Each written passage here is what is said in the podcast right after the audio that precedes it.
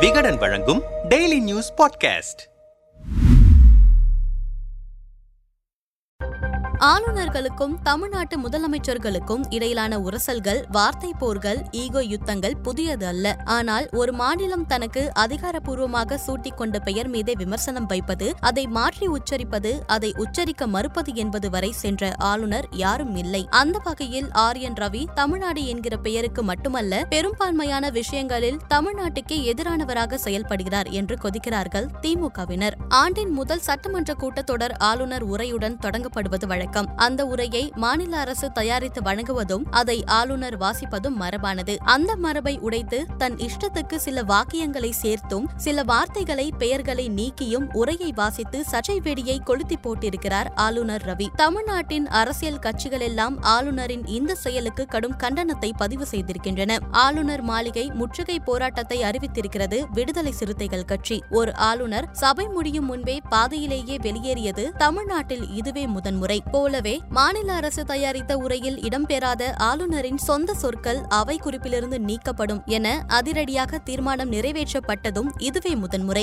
ஆளுநர் அரசின் முட்டல் மோதல்கள் கடந்த ஒன்றரை ஆண்டுகளாகவே தொடரும் கதைதான் என்றாலும் ஏன் இந்த திடீர் பரபர காட்சிகள் என்று விசாரணையில் இறங்கினோம். ஆளுநர் என்ட்ரி, மாறிய உரை, சூடான சட்டமன்றம். ஜனவரி ஒன்பதாம் தேதி ஆர் என் ரவி சட்டமன்றத்திற்கு வந்தபோது செயின்ட் ஜார்ஜ் கோட்டையே தகுப்பில்தான் இருந்தது. சட்டமன்றத்தில் ஆளுநருக்கு எதிராக கோஷம் எழுப்பவிருக்கிறார்கள் என்கிற விஷயம் மத்திய உளவுத்துறை மூலம் பவனுக்கு சொல்லப்பட்டுவிட்டது. அதுபோலவே உரையில் சில திருத்தங்களை ஆளுநர் மேற்கொள்ளப் போகிறார் என்கிற தகவல் கோட்டைக்கும் சென்றுவிட்டது. சொல்லி வைத்தார் போல உரையை ஆளுநர் ரவி வாசிக்க தொடங்கியதும் காங்கிரஸ், கம்யூனிஸ்ட், விடுதலை சிறுத்தைகள் உள்ளிட்ட திமுக கூட்டணி கட்சி எம்எல்ஏக்கள் அவையின் மையத்துக்கு வந்து ஆளுநருக்கு எதிராக கோஷமிட்டனர். அவர்களின் சத்தத்தை மீறி பேசவே தடுமாறினார் ஆளுநர். சற்று நேரத்தில் கோஷமிட்டபடி அவர்கள் ஆளுநரை கண்டித்து வெளிநடப்பு செய்தனர். தன் உரையில் கோவிட் பெருந்தொற்றின் இரண்டாவது மூன்றாவது அலைகளை வெற்றிகரமாக எதிர்கொண்ட இந்த அரசு என்றிருந்ததை மத்திய அரசுக்கு புகழ் சேர்க்கும் விதமாக மாற்றி பேசினார் ஆளுநர் ரவி.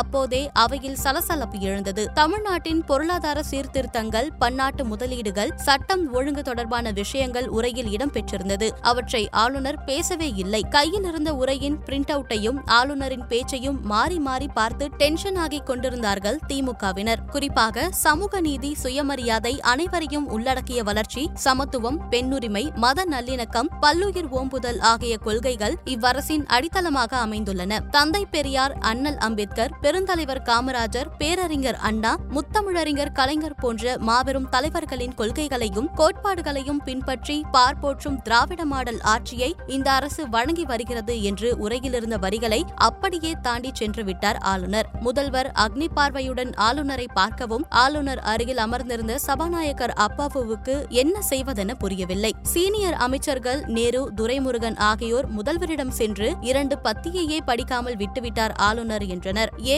வ வேலு, திண்டுக்கல் ஐ Periyasamy, Sekarbabu, P T R Palanivel Thiagarajan, Udhayanidhi Stalin என அமைச்சர்கள் பலரும் தங்களுக்குள் காரசாரமாக பேசிக்கொள்ள அவையில் பலத்த சலசலப்பு எழுந்தது. பெரியார், அண்ணா பெயரையெல்லாம் சொல்ல மாட்டாரா இவர் என ஆளுநர் காதுபடவே காரத்தை கொட்டினார் பொன்முடி. அதற்குள் தன் உரையை வாசித்து முடித்தார் ஆளுநர். அடுத்ததாக ஆளுநர் உரையின் தமிழாக்கத்தை சபாநாயகர் அப்பாவு வாசித்தார். அந்த உரை தமிழ்நாடு அரசு அச்சடித்த முழு உரையாக இருந்தது. சபாநாயகர் வாசித்தவுடன் சபை நடவடிக்கைகள் முடிக்கப்பட்டு தேசிய கீதம் இசைக்கப்படுவதுதான் வழக்கம். ஆனால் திடீரென எழுந்த முதல்வர் ஸ்டாலின் தமிழ்நாடு அரசு தயாரித்து ஆளுநரால் ஒப்புதல் அளிக்கப்பட்டு அச்சிடப்பட்ட உரையை முறையாக முழுமையாக ஆளுநர் படிக்காதது வருத்தமளிக்கிறது. இது சட்டமன்ற மரபுகளை மீறிய செயல். சட்டப்பேரவை விதி பதினேழை தளர்த்தி ஆளுநர் இணைத்து விடுத்து படித்த பகுதிகள் அவை குறிப்பில் இடம்பெறாது. சபாநாயகர் படித்த தமிழ் உரை மட்டுமே அவை குறிப்பில் இடம்பெறும். அதற்கான தீர்மானத்தை முன்மொழிகிறேன் என்றார். அவர் பேசி முடிப்பதற்குள்ளாகவே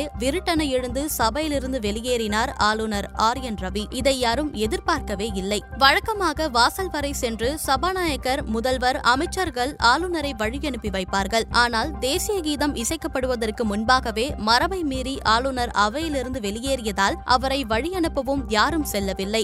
ஆளுநர் வெளியேறிய போது பெரும்பாலான அமைச்சர்கள் எழக்கூட இல்லை. அமைச்சர் பொன்முடி போப்போ என சைகையால் ஆளுநருடன் வந்தவர்களை வெளியேற சொன்னார். முதல்வர் பேச ஆரம்பித்த போதே எடப்பாடி பழனிசாமி தலைமையில் அதிமுக எம்எல்ஏக்கள் வெளிநடப்பு செய்தனர். பின்னாலேயே பன்னீரும் அவர் ஆதரவு எம்எல்ஏக்கள் மூன்று பேரும் சபையிலிருந்து வெளியேறினர். அதன் பிறகு சபை நடவடிக்கைகள் வழக்கம் போலவே முடிவுற்றன. ஆனால் கோட்டைக்கு வெளியே பரபரப்பு பற்றிக் கொண்டது. பாஜக தேசிய மகளிரணி செயலாளரும் எம்எல்ஏவுமான வானதி சீனிவாசனிடம் ஆளுநரின் இந்த நடவடிக்கைகள் குறித்து கேட்டோம். சட்டப்பேரவையில் தனது கூட்டணி கட்சிகளை தூண்டிவிட்டு எதுவுமே தெரியாதது போல உட்கார்ந்து கொண்டு திமுக அரசு கேவலமான ஒரு நாடகத்தை அரங்கேற்றியிருக்கிறது. மாநில அரசு எழுதி கொடுப்பதை ஆளுநர் வாசிக்க வேண்டும் என்பதில் மாற்றுக் கருத்தில்லை. ஆனால் ஆளுநரை தங்களின் புகழ்பாடக்கூடியவராக பயன்படுத்த நினைப்பதை எப்படி அவர் அனுமதிப்பார்? ஆளுநர் தங்களின் சித்தாந்தத்திற்கு எதிராக பேசுகிறார் என்பதற்காகவே அவரை அழைத்து அவமானப்படுத்திவிட்டார்கள். சில பெயர்களை சில வார்த்தைகளை பயன்படுத்தவில்லை என்றால் முறைப்படி அதற்கு விளக்கம் கேட்டிருக்க வேண்டும். ஆனால் அதற்காக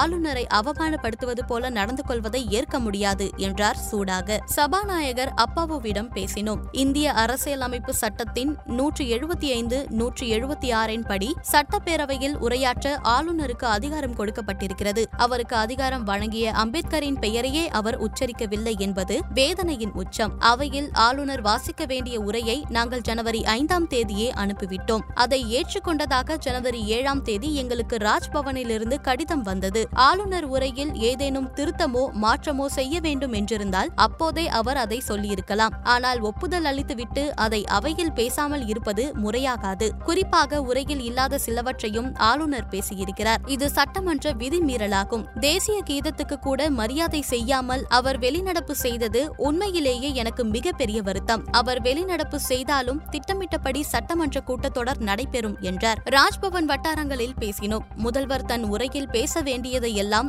ஆளுநர் உரையில் கொடுத்து பேச வைக்க முடியாது. சட்டம் ஒழுங்கு பிரச்சினைகள் குவிந்து கிடக்கின்றன. இந்த நிலையில் தமிழ்நாடு அமைதியின் சொர்க்கமாக இருக்கிறது என்றால் எப்படி? இலங்கை கடற்படையால் கைது செய்யப்பட்ட மீனவர்கள் மாநில அரசின் முயற்சியால் மட்டுமே விடுவிக்கப்பட்டிருப்பதாக இருக்கும் வரிகளை எப்படி ஏற்க முடியும்? கடந்த ஒன்றரை ஆண்டுகளில் மகாராஷ்டிரா இருபத்தெட்டு பில்லியன் டாலர் கர்நாடகா இருபத்தி ஐந்து பில்லியன் டாலர் முதலீடுகளை ஈர்த்திருக்கிறது. இந்த சூழலில் இரண்டு புள்ளி ஐந்து பில்லியன் டாலர் முதலீடுகளை மட்டுமே ஈர்த்த தமிழக அரசை எப்படி பெருமையாக பேச முடியும்? ஆளுநர் பேசும்போது எதிர்த்து கோஷமிட்ட சபை உறுப்பினர்களை சபாநாயகர் கட்டுப்படுத்தவே இல்லை. ஆளுநர் உரையின் தமிழாக்கத்தை சபாநாயகர் வாசித்த பிறகு தேசிய கீதம் இசைக்கப்பட வேண்டும். அமர்வு அத்துடன் ஒத்திவைக்கப்பட வேண்டும். ஆனால் சபை மரபை மீறி ஆளுநருக்கு எதிராக முதல்வர் தீர்மானம் கொண்டு வந்தார். இதை எப்படி ஏற்பது என்றனர். ஆளுநருக்கென்று தனித்த அதிகாரம் இருக்கலாம், கருத்துக்கள் இருக்கலாம். ஆனால் ஒரு மாநிலத்தின் பெயரையே விமர்சிப்பதற்கு அவருக்கு யார் உரிமை கொடுத்தது? அதில் என்ன அறம் இருக்கிறது? இந்திய சுதந்திர போராட்டம் முதல் இன்றைய இந்திய ஜனநாயக அரசியல் கட்டமைப்பை உருவாக்கியது வரையிலான பணிகளில் வியர்வை சிந்திய தலைவர்களான அம்பேத்கர், பெரியார், காமராஜர், அண்ணா, கருணாநிதி உள்ளிட்டோரின் பெயர்களை உச்சரிக்காமல் தவிர்த்ததை ஒருபோதும் ஏற்றுக்கொள்ள முடியாது. மாநிலத்தின் சட்டம் ஒழுங்கு குறித்து அரசு எழுதி கொடுத்ததை வாசிக்காமல் ஆளுநர் கடந்து போனது மரபல்ல. எந்த பாஜக ஆளும் மாநிலத்தில் சட்டம் ஒழுங்கு பிரச்சனை இல்லை. அங்கெல்லாம் ஆளுநர்கள் இப்படித்தான் விமர்சித்து எடிட் செய்து வாசிக்கிறார்களா? மாநில அரசின் சாதனைகளாக சொல்லப்படும் இடங்களிலெல்லாம் மத்திய அரசின் பெயரை புகழ்பாடுவது மட்டும் ஆளுநருக்கு இனிக்கிறதா? சட்டப்பேரவையின் மாண்புக்கு பொறுப்பானவரே அதை அவமதிப்பதை எப்படி நியாயப்படுத்த முடியும்? ஆளுநர் முற்றிலும் தவறாக நடந்து கொண்டிருக்கிறார் என்று கொதிக்கிறார்கள் அரசியல் பார்வையாளர்கள். ஆளுங்கட்சி மோதல் நேரடியாக களத்துக்கு வந்திருக்கிறது.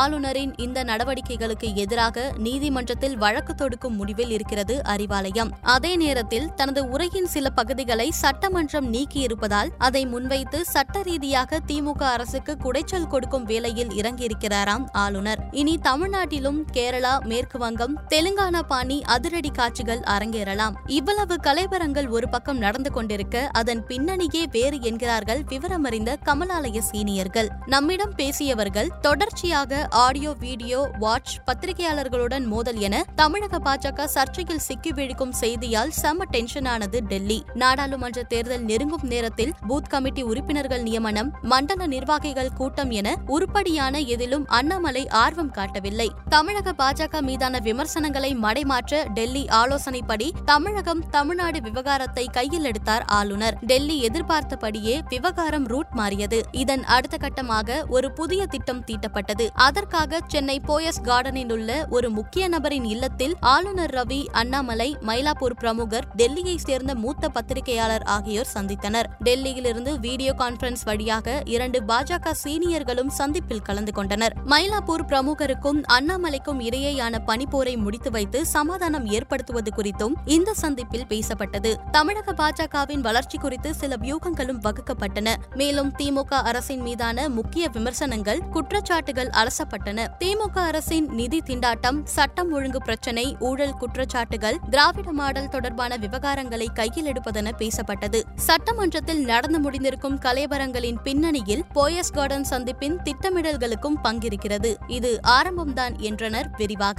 ஆரம்பத்திலிருந்தே திட்டமிட்டு செயல்படுகிறார் ஆளுநர் ரவி. இதுகுறித்து நாம் தமிழர் கட்சி ஒருங்கிணைப்பாளர் சீமான் கூறியதாவது: ஆரம்பத்திலிருந்தே திட்டமிட்டு செயல்படுகிறார் ஆளுநர் ரவி. பாஜக ஆளாத மாநிலங்களில்தான் ஆளுநர்கள் இந்த வேலையை பார்க்கிறார்கள். டெல்லியின் ஆட்களாக உளவு பார்ப்பது, குழப்பங்களை ஏற்படுத்துவது என அமைதியை சீர்குலைக்க முயல்கிறார்கள். பாஜக திட்டமிட்டு இதை செய்கிறது. இங்கே வந்து தமிழகம் என்று சர்ச்சையாக பேசுவதெல்லாம் சேட்டைதானே. அதிகார அத்துமீறலில் ஈடுபடும் இவருக்கு நூத்தி எண்பது ஏக்கரில் வீடு, சம்பளத்திற்கு பணியாட்கள் எல்லாம் எதற்கு? ஆளுநர் உரையில் தன் விருப்பப்படி அவர் பேசலாம் என்கிறார்கள். அது மரபு என்கிறார்கள். பார்க்க சகிக்காத அந்த மரபை காரித்தான் துப்ப வேண்டும் என்றார். சிபிஎம் கட்சியின் மாநில செயலாளர் கே. கோபாலகிருஷ்ணன் கூறியதாவது: ஆளுநர் அரசியல் அமைப்பு உட்பட எல்லா சட்ட விதிகளையும் மீறியிருப்பது வன்மையான கண்டனத்திற்கு உரியது. மாநில அரசு எழுதி கொடுக்கும் முறையில் கூடுதல் பாயிண்டை சேர்க்கவோ நீக்கவோ அவருக்கு உரிமையே இல்லை. அது மரபு கிடையாது. இதுதான் சட்டம்.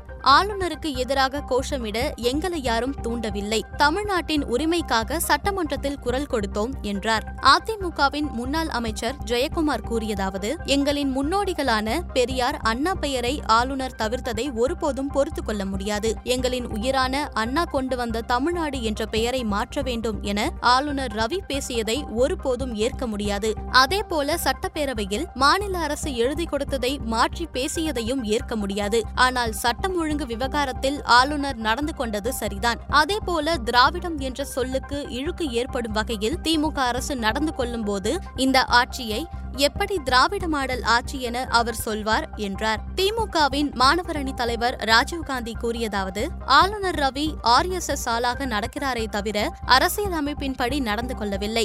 மக்களால் தேர்ந்தெடுக்கப்பட்ட அரசால் எழுதி கொடுத்ததை மரபை மீறி ஆளுநர் மாற்றி பேசியிருக்கிறார். ஆனால் அவர் பேசி முடிக்கும் வரை முதல்வர் ஒரு வார்த்தை கூட பேசவில்லை. பின் ஆளுநரின் தவறை சுட்டிக்காட்டி தேச விரோதமாக அவர் நடந்து கொண்டது அவை குறிப்பில் ஏறிவிடாமல் இருக்க முதல்வர் உடனடியாக தீர்மானம் கொண்டு வந்தார். இதில் தேசத்தின் மானமும் மரியாதையும் காப்பாற்றப்பட்டிருக்கின்றன தவிர முதல்வர் மரபை மீறவில்லை.